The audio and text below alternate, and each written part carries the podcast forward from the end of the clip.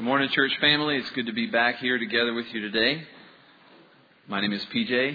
I serve as one of the elders here at Calvary.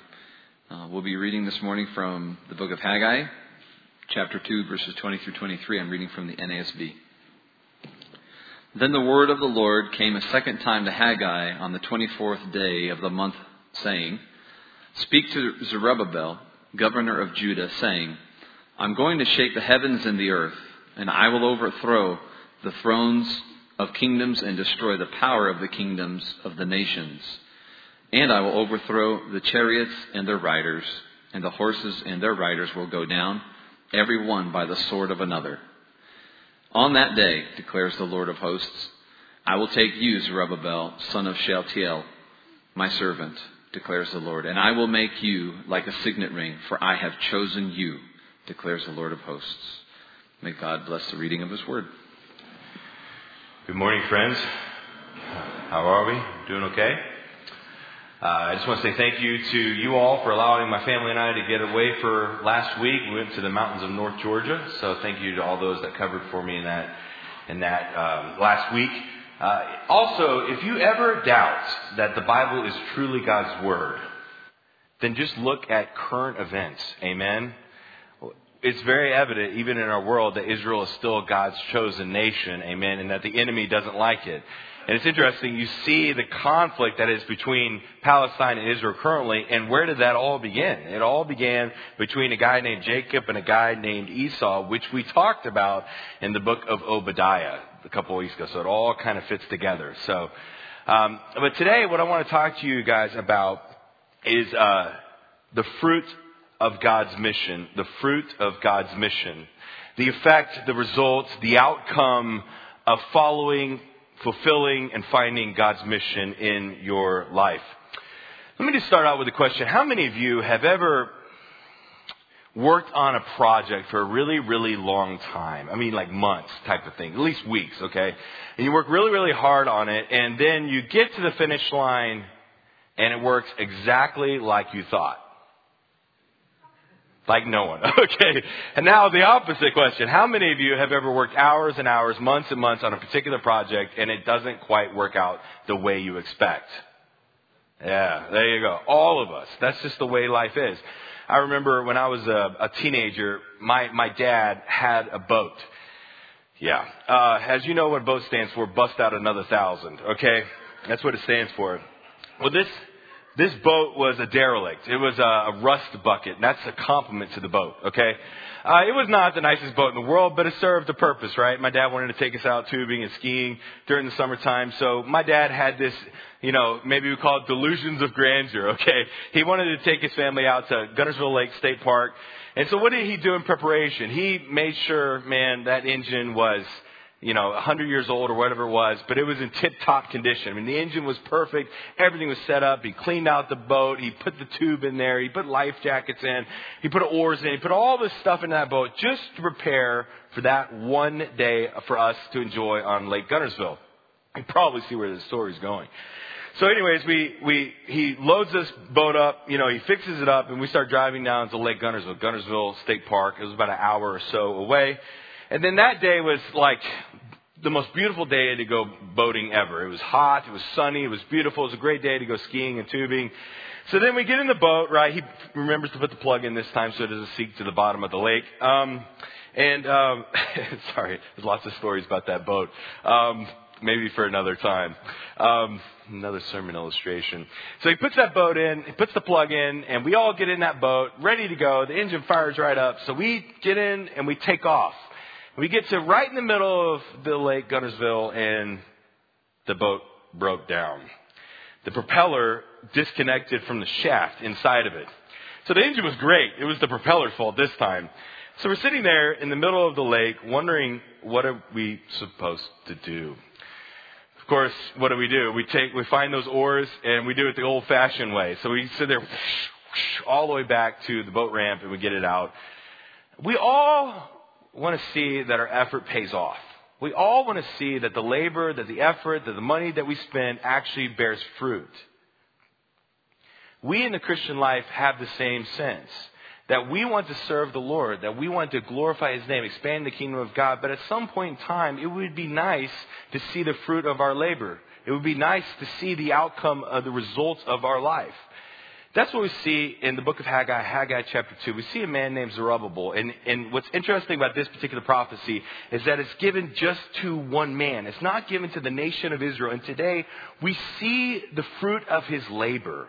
We see God reward this man named Zerubbabel with three different types of fruit. Eschatological fruit, eternal fruit, and also earthly fruit. So if you have your Bible, turn to Haggai chapter 2. Today we see Zerubbabel's effort pay off in the fruit that is produced from his life, and we will unpack it together. Let us just kind of quickly set up the stage for this morning. Let's just kind of review if you, is your first week at, you know, Calvary Bible Church or, you know, you just need a refresher course, that's what we're here to do. So we see in the book of Haggai, there is one word that describes this book. It is the one word of mission. If you remember the story of the book of Haggai, what is that mission? It is to rebuild the temple, rebuild Solomon's temple into Zerubbabel's temple after they return from Babylonian captivity. So this man named Zerubbabel and a man named Joshua and the nation of Israel set out on this mission to rebuild the temple. And what I see in the book of Haggai are seven different principles to accomplishing God's mission in our life. Principle number one is this to accomplish God's mission is to listen for the mission. As it says in chapter one of Haggai, he says, rebuild the temple, verse three and verse seven. He gives them a mission to do.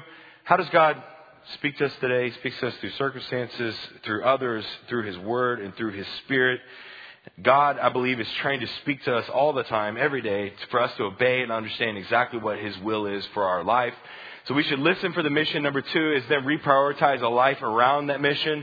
If you remember in chapter one, they are busy building their own homes, if you remember that. And then God says, Are you busy paneling your home? What about my house? So they have to reprioritize their life. And then principle number three is to look for God's supply.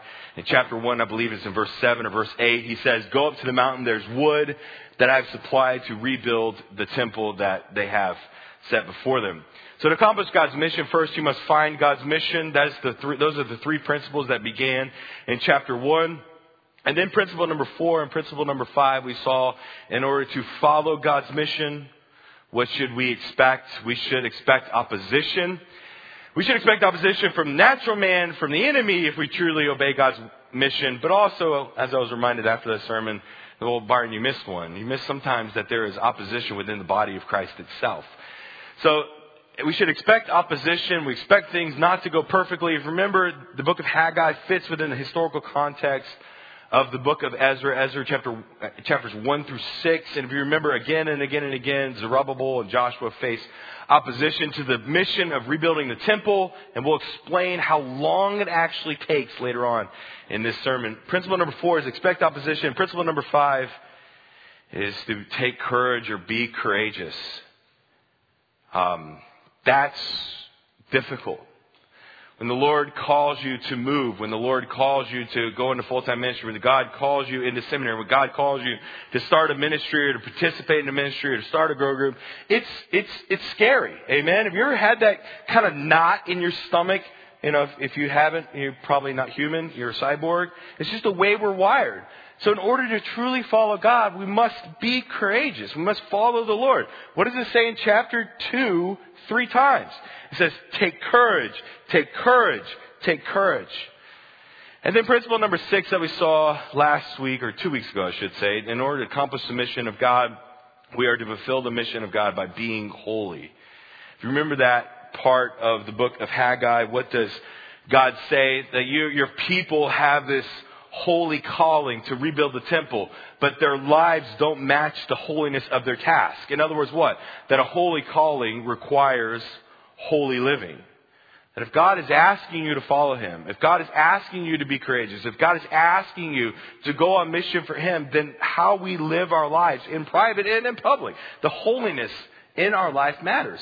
And let's just be honest here. Uh, we all are flawed. Amen. Can I get an amen to that one? Okay. We're all flawed. Thank you. All right. And, and so, I mean, we should be holy for God is holy, but when we mess up, what does the scripture say?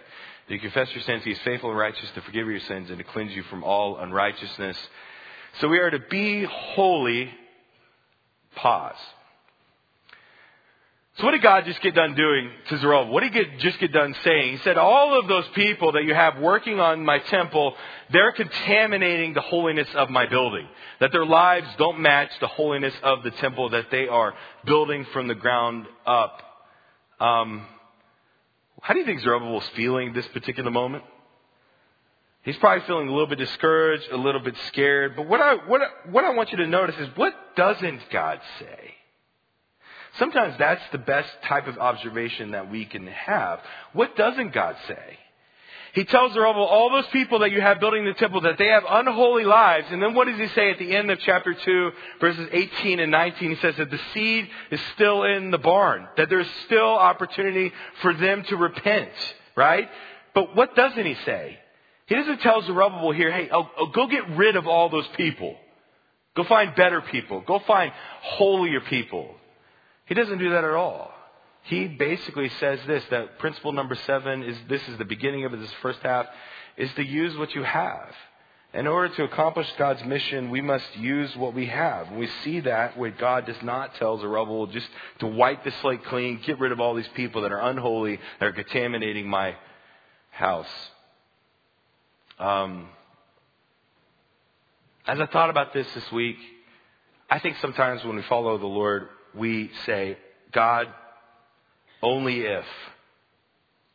Only if I had a bigger house, I would invite people over. Only if, if I had a better paying job, I would. Only if I had more intelligence or whatever, that I would follow you. Uh, only if, only if, only if. That's not what God does. He says to Zerubbabel, yeah, those people that you're using, they have unholy lives.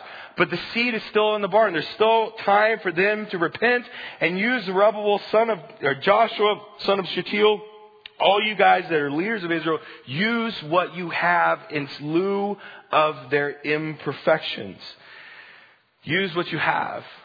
Um, think about God and think about the disciples that Jesus is, uses to shape the world as a whole. What does God use? He uses an uneducated fisherman to shape the world. And that uneducated fisherman named Peter brings 3,000 people to Christ on the day of Pentecost. He uses a man named Paul who martyred and crucified or attacked Christians. He uses the scum of the earth, Matthew, a tax collector, to shape the world. What I see kind of inferred in the text is don't just wipe, don't just cast out all of those people for all of their faults. Use what you have. And that's kind of where we pick up in Haggai chapter 2. What we see in this last prophetic oracle, if you remember, the book of Haggai is four different parts, which is why we had four different sermons on the book of Haggai. There are four different prophecies, four different oracles written in the book of Haggai. And this one is the most unique. It is the most different because it's written to one man. It's not just written to Joshua and Zerubbabel and the people of Israel, but it's just written to that one man named Zerubbabel. And what we see in this text is we see three different fruits from his life, three different outcomes or results or byproducts or whatever word you want to throw on the end there. It, choose a synonym, okay? Three different outcomes of his task to be obedient to rebuild the, the temple of God. Notice verse 20 of Haggai chapter 2. I want you to notice, I want you to see if something sounds familiar. Then the word of the Lord came a second time to Haggai on the 24th day of the month, saying, Pause. What's similar? What's, what, where have we heard that before? If you go back to chapter 2, verse 11, you see, you'll notice that this is given on the exact same day as chapter 2, verse 11. It's on the 24th day of the month, if you, of the sixth month, I believe it says, if you know the chronological time frame, that this is December 24th of 520 BC. So Haggai 2, 11 through 19 is given in a sense to all of the nation of Israel. And then here in verse 20 through the end of the book, it's given to just one man on the exact same day. If there were any good time to tell Zerubbabel, hey man, get rid of those people, this would be the time. He gives this right after he has given his prophetic orders to the, the nation of Israel to be holy, that the seed is still in the barn, and he tells Zerubbabel, he encourages Zerubbabel with three different fruits from his life. Notice what it says in verse 21. Speak to Zerubbabel, governor of Judah, saying, I am going. And I highlighted that I am going. You could also say what? I will. I will shake the heavens and the earth. I will overthrow the thrones of kingdoms and destroy the powers of the kingdoms of the nations. And I will overthrow the chariots and their riders and the horses and their riders. And they will go down, everyone by the sword of one another. In my opinion, what I think God is doing is not only revealing to Zerubbabel the fruit of his life and the fruit of his task, but he's also encouraging Zerubbabel. He's telling that all of the effort that he has put forth that is making a difference to the kingdom of God. And notice here that he says, I will, I will, I will. I will, I will shake the heavens and the earth. The word shake means earthquake, tremble. I will overthrow the kingdoms of the world. Why is that important? Who's been giving Zerubbabel fits? If you know the story in the book of Ezra, it is the kings of Persia that have caused them to stop multiple times. So all of those kings that are giving you fits, I will overthrow them. And then it says, I will overthrow the chariots and their riders. Now why is that important? Well, if you know this particular culture, you know, the, the, power of a kingdom was not measured in necessarily just men. It was also measured in the amount of chariots and riders that they had. So the power of the kingdoms of the world that God will overthrow them, no matter how big and how strong they really are. I will overthrow the chariots and the riders and the horses and the riders, and they will go down everyone by the sword of one another. In my opinion, what God is doing here is not only encouraging Zerubbabel, but he's talking about also the fruit that is to come. And when does this happen? If you've been here for the minor prophets, then you probably know where I'm going with this. That the book of Obadiah and pieces of the book of Haggai, that this is a prophecy still yet to come. In my opinion, that this is referring to the day of the Lord, a period of judgment upon the earth and I take it as a thousand and seven years, but we can arm wrestle about that later. It's cool. We can, we can talk about it. Take me to lunch. Um, it's a thousand and seven year period of judgment upon the world. And in that time, that God will fulfill all of his promises to Israel that haven't been yet fulfilled, and that he will overthrow the kingdoms, overthrow chariots and their riders. So we see the eschatological fruit that is to come, that God is trying to encourage Zerubbabel despite the condemnation that he gives to the nation of Israel for unclean hands. And this man named Zerubbabel, he gives them more encouragement. Not only is there eschatological fruit, eschatological means last, eschatos means last, things to come, but he also gives him eternal fruit from his life. Notice verse 23. It says, On that day declares the Lord of hosts, I will take you, Zerubbabel, son of Shealtiel, my servant, declares the Lord, and I will make you like a signet ring, for I have chosen you, declares the Lord of hosts. Things just kind of stop. You know, it just kind of all of a sudden, kind of in mid sentence, the prophecy ceases. So we have eschatological fruit in verses 20, 21, and 22, and then we see here eternal fruit if you have your notes. What's the eternal fruit from Zerubbabel's life? Two things, right? Notice this. I found this so interesting. Okay, I'm, I'm going to back up just a hair before I give you that. I want you to notice this word right here. Why do why does Zerubbabel know that the judgment upon the world will come to pass? Why does he know that all of this stuff, all of the promises, all of the fruit from his life will come to pass? It is because the Lord of hosts. Remember, Lord means Yahweh, I am who I am, self-existent, the one true God. And the word hosts means, is the Hebrew word Sabaoth, which means armies. In other words, it is the true God who is ready to act on behalf of his servants. That's what that means. And I will take you, Zerubbabel, son of Shealtiel, my servant. That is the first eternal fruit of his life. My servant. Yahweh's servant. As I, as I, as I heard those two words and I was studying this week, what does that remind you of? It reminds me of the parable where it says, Well done, thou good and faithful servant. So Zerubbabel to this point has been faithful to the mission that God has called him to do. He has found it, he has followed it, he has fulfilled it, and then the Lord calls him here and in eternity, my servant. I would hope that all of us would have, want that designation heard from the mouth of our Savior for our lives as well. The my servant. Well done, thou good and faithful servant. That the fruit that we produce in our life, that that would be the outcome. That we don't really do anything for ourselves and the earthly possessions that we have, but everything that we do would be because we love Him and to serve Him as Lord and Master of our life. Well done, thou good and faithful servant. Let me just ask you a question. You know how they raise your hand. How many of you would like to hear that?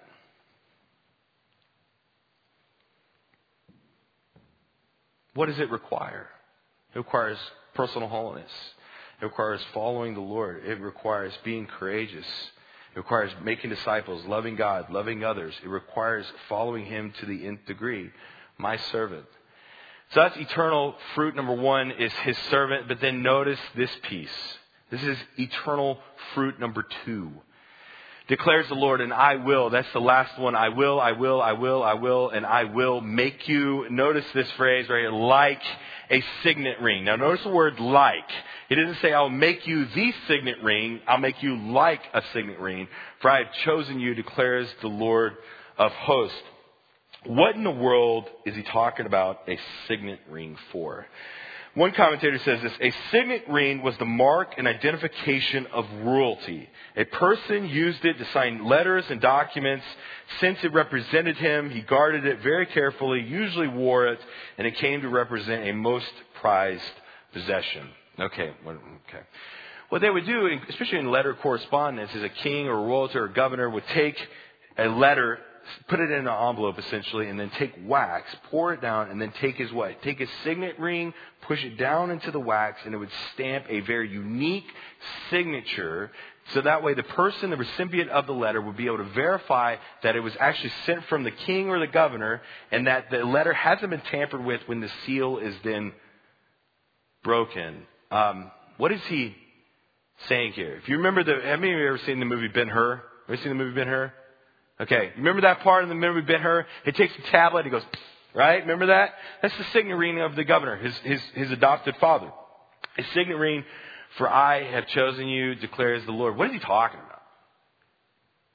about? Um, who is Zerubbabel? He is the grandson of the last king of Judah, okay?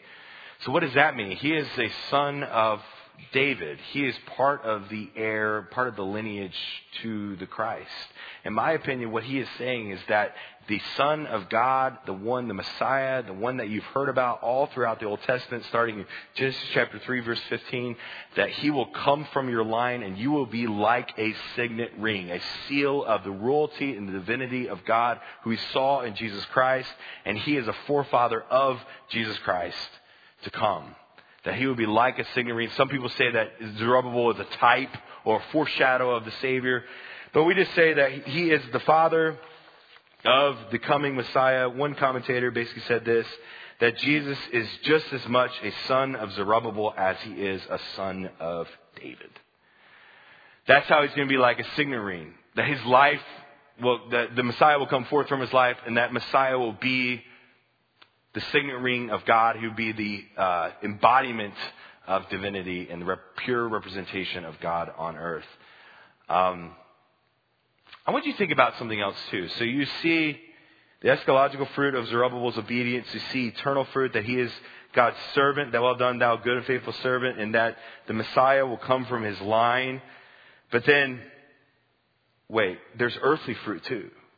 Can I just speak a little bit? We we care a lot more typically for our earthly fruit than we do for our eternal fruit. Tracking with me on that? That Lord, I've been faithful for so long and I got five people.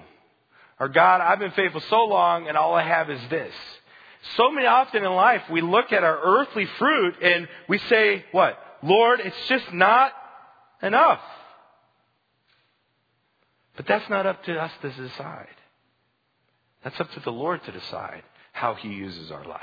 Our role, our job is to be obedient to the call, to be courageous, to be holy, and leaving the fruit to God. I want you to think about his life. I mean, here this guy is. I'll share this a little bit. I'll just go and share it now. I'm going to jump ahead a little bit. How long has he been working on the temple? So if you notice in Ezra chapter 6, we'll read it here in just a moment, that he completes the temple in year 6 of Darius. What year is it here? Year 2? Some scholars say that it has been 13 years since Ezra 1 to Ezra chapter 6. So in other words, what? That the foundation of the temple has been laying in open earth, open sky for 13 years. And then Zerubbabel hears Haggai, and then he has another four years to go. In total, it takes him 17 years to build the temple. That's a long time. Okay. My daughter's only, uh, seven. All right. She got 10 more years to go. All right. That's a long time. I got a lot more gray hair from my seven year old. Okay. That's a long time. It would be very easy for him to be discouraged. It's already been 13 years at this point. And he's still got another four years to go. But the fruit of his life is not up for him to decide. And I want you to think about the earthly fruit he does create. Two things. Number one, we're, it's pretty crazy that we're talking about Zerubbabel today and his obedience to God despite all of the odds. And here we are, some 2,500 years later, talking about a man that just followed the Lord, that was just obedient, and that we've never met in our lives. That's earthly fruit. And number two, we see his earthly fruit of rebuilding the temple. It is, it becomes complete. If you know, today in the world, you can actually see remnants of Zerubbabel's temple. The temple that Zerubbabel completes in Ezra chapter 6, about 400, 500 years later, a man named Herod the Great then takes that Zerubbabel temple and then what does he do? He then beefs it up, makes it opulent, and then today, what do you see? You can go to Israel and see the Temple Mount still today where the Dome of the Rock is lying. So in a sense, we here today can see the fruit and the remnants of the earthly fruit of one man's obedience some 2,500 years later. That because the Zerubbabel didn't quit, because he was courageous, because he was holy, because he followed the Lord, he bore much fruit. Eschatological, eternal, and earthly fruit. My principle today is this.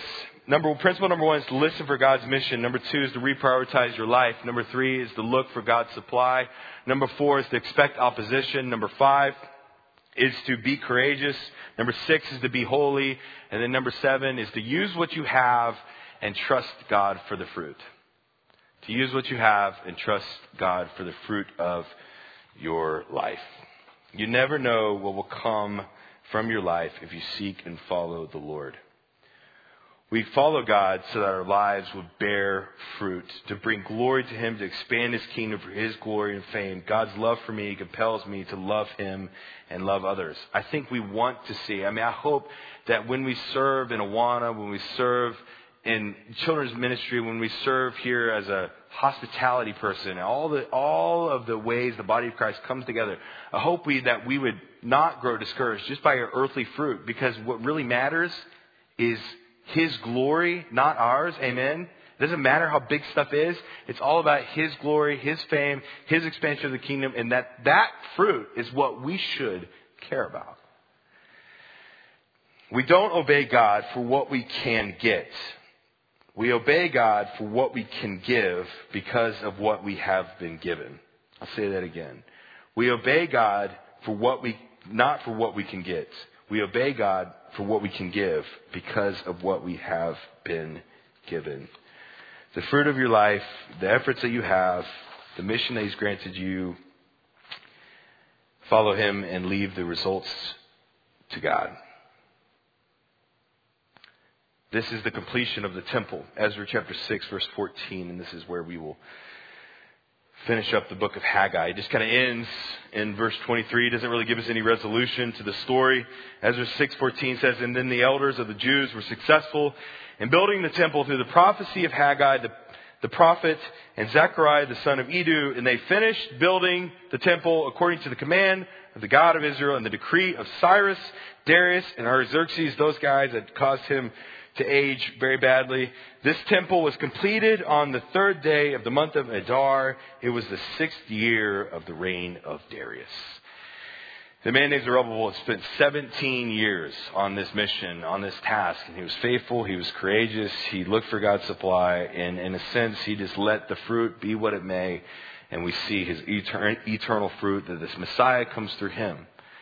It comes, he is a father of the Messiah, he is my servant, And his fruit that we see today, his earthly fruit, is before us. That's Zerubbabel's life, and that's the book of Haggai. But the question I have before we like to di- dismiss is this is going to be a little bit beefier than normal. Just kind of let us summarize it all. Uh, really, number one question is what, what mission is God calling you to do? I think sometimes in life we just kind of go through the motions. We just kind of go to work. We, we just pick up chicken on the way home. We, we just pay our bills and we have no thought to actually what God wants for us in our season of life. Am I, am I the only one? Okay. All right. So find God's mission. What, what mission is God asking you to do? Where, where is He asking you to follow Him? And then number two is, will you follow Him? What is the mission? Will you follow Him? When we follow the Lord, we should expect opposition, but we should also be courageous. And then number three is, will you fulfill God's mission by being personally holy? And then number four is, leave the fruit, leave the results, leave the byproduct of your life to the Lord. That's the message of the book of Haggai. It is mission, and that is the summation of this book. Before I close, allow me to just share a brief word it is Acts 4:12. And there is salvation in no one else, for there is no, no other name under heaven that has been given among men by which you must be saved.